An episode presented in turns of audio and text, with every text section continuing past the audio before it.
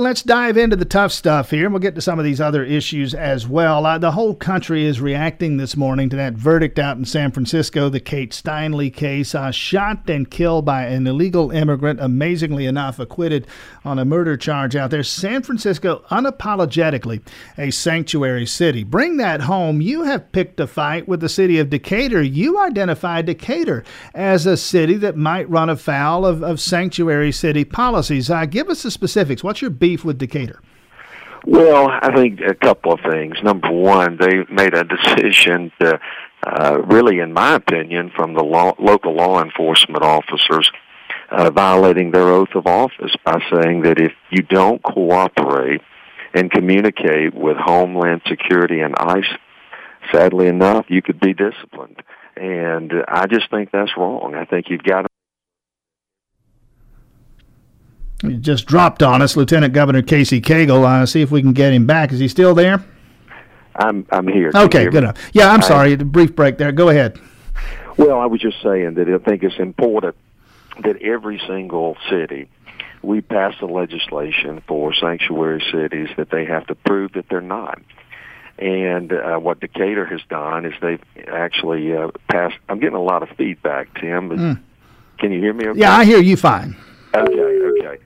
Um, but the sanctuary cities uh, with Decatur, they passed uh, a resolution that basically required them uh, the local law enforcement officers not to cooperate and uh, communicate with ICE and Homeland Security, which is a violation of state law. And I've said very clearly that uh, we want to make sure that criminal illegal aliens, if there's a federal detainer on those individuals, that we cooperate with our Homeland Security to ensure that those individuals are deported or taken care of, um, you know, and not create the problems we're seeing uh, around the country.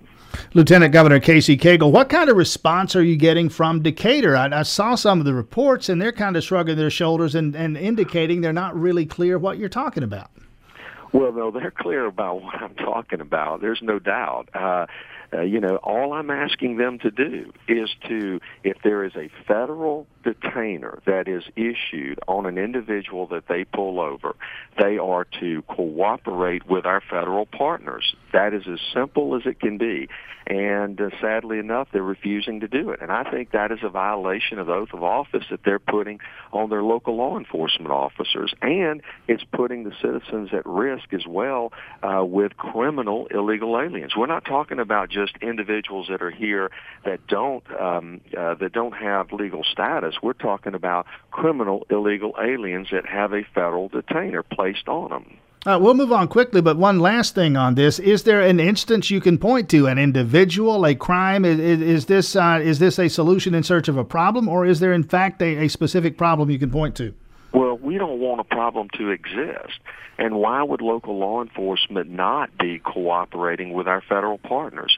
If the federal, if ICE or Homeland Security has placed a detainer on an individual, why would any city, and the law clearly states in Georgia that it is their responsibility to communicate and cooperate with our federal partners. And it is all about safety and making certain that our citizens are safe. We don't want to have that one instance that occurs that sadly enough a life is taken as a result. And when you look at the number of individuals that are detained right now in our in our state prisons that uh, are criminal illegal aliens, we're talking about child molesters, murderers, drug traffickers. These are serious crimes that we don't want people like this roaming our streets. Uh, Lieutenant Governor Casey Cagle, you said in that campaign rally, you've said elsewhere you want to be the workforce governor, getting Georgians to work. Well, got a pretty low unemployment rate now, low and getting lower. But in terms of making sure people are qualified for the workforce, what are your plans there? Well, as you know, I created the College and Career Academy Network across the state, and today we have 40 of those. And right there in Athens, you have one that I'm very, very proud of. And really what it is all about is giving these kids the value-added proposition at the high school level. We're allowing them to explore 20 or 30 different career fields within these college and career academies and decide what path they want to choose. And so they're able to graduate from high school with either an industry under their belt or they're able to leave there with an associate's degree. And it's filling the need of industry. And I, I use the terminology that we want education aligned with industry needs, creating that pipeline that's seamless to where existing industry has the workforce that they need. And what that does is it allows them to be more successful. It builds our economy. And more importantly, it helps the individual student as well because now they have the ability to make 30, 40, fifty, sixty thousand dollars, and they're not coming out of college with a lot of debt as well. And so we want to make sure that every single job and profession is filled. You know, one of those things, and we see it in manufacturing here in Athens with Caterpillar, certainly in West mm-hmm. Georgia, the big Kia plant, and some of the other facilities around the state. But you get into the, some of the more rural parts of Georgia, you run into a couple of things, and I know you want to talk about both of those. One is this issue with rural broadband. Uh, certainly some places in northeast Georgia we could point to where it's just it's it's miserable. We don't know that we can relate to it in Athens or Atlanta. There's plenty of internet availability there. But some of these rural parts of Georgia, uh, they're really struggling with it. Now, what role is there for the state to play? Well, this is a huge issue, and I think it's important to point out on the front end that, you know, we can do business anywhere in the world from any corner of our state if we have access to this superhighway. And sadly enough, in many of our communities, particularly in rural Georgia, they don't have access to the rural, uh, to the broadband in which they need. So I've created a program that uh, we're actually going to work on this session, which will actually empower the Georgia Technology Authority as the lead agency to offer incentives in order to create the public-private partnerships that we need in order to build out the rural broadband, offering sales tax exemptions for uh, the actual equipment, along with streamlining permitting processes and freeing up right of way in order for this to be run. This is critically important in order to have our rural communities. Uh, as I say, uh, you don't have to be in Atlanta to do business with Atlanta.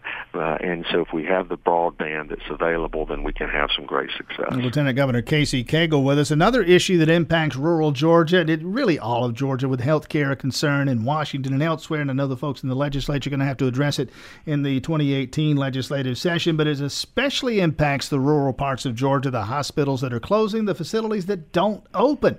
How do we address this? Well, obviously, as you know, I mean, we have communities that are losing population. We have 25% of our kids living in poverty. We have 40 plus counties that have 40 plus percent poverty. In some of the rural hospitals, we have to find new ways in which to make them financially solvent.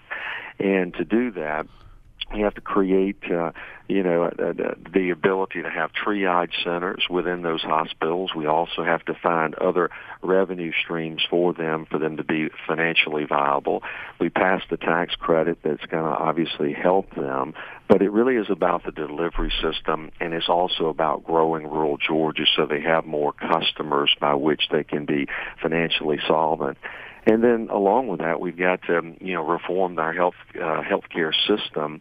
Uh, particularly on insurance because we're seeing double digit uh, increases in premiums, deductibles that have gone through the roof, and we need Obamacare repealed and replaced with something more viable. Uh, I believe at the state level, we can create the health insurance coverage that really meets the needs of Georgia citizens at a price by which they can afford.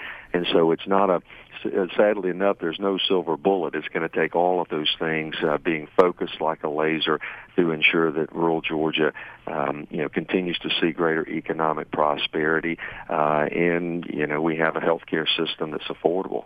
I mentioned uh, Lieutenant Governor Casey Cagle. I mentioned by way of promoting your, your visit this morning, I mentioned on my Facebook page you'd be on. A listener hit me up, said, ask him if he wants to coach the Tennessee football team. Everybody else seems to be turning down that job. And it occurred to me, hey, he's got, he may have the resume actually. You, you went to Georgia Southern to play football. but injuries that derail that?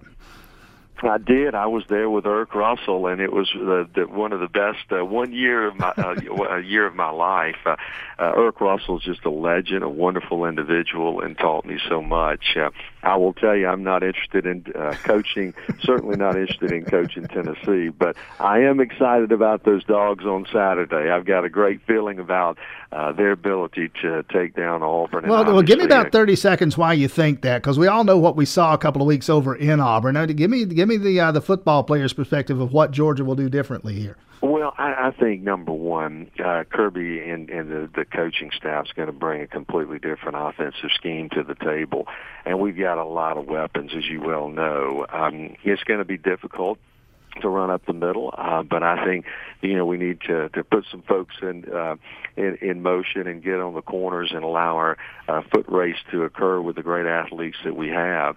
But you know, realistically, you you have to look at Auburn. You know, they just came off the highest of high, mm. and I don't think they're going to be able to get up quite as high as they did this last uh, Saturday.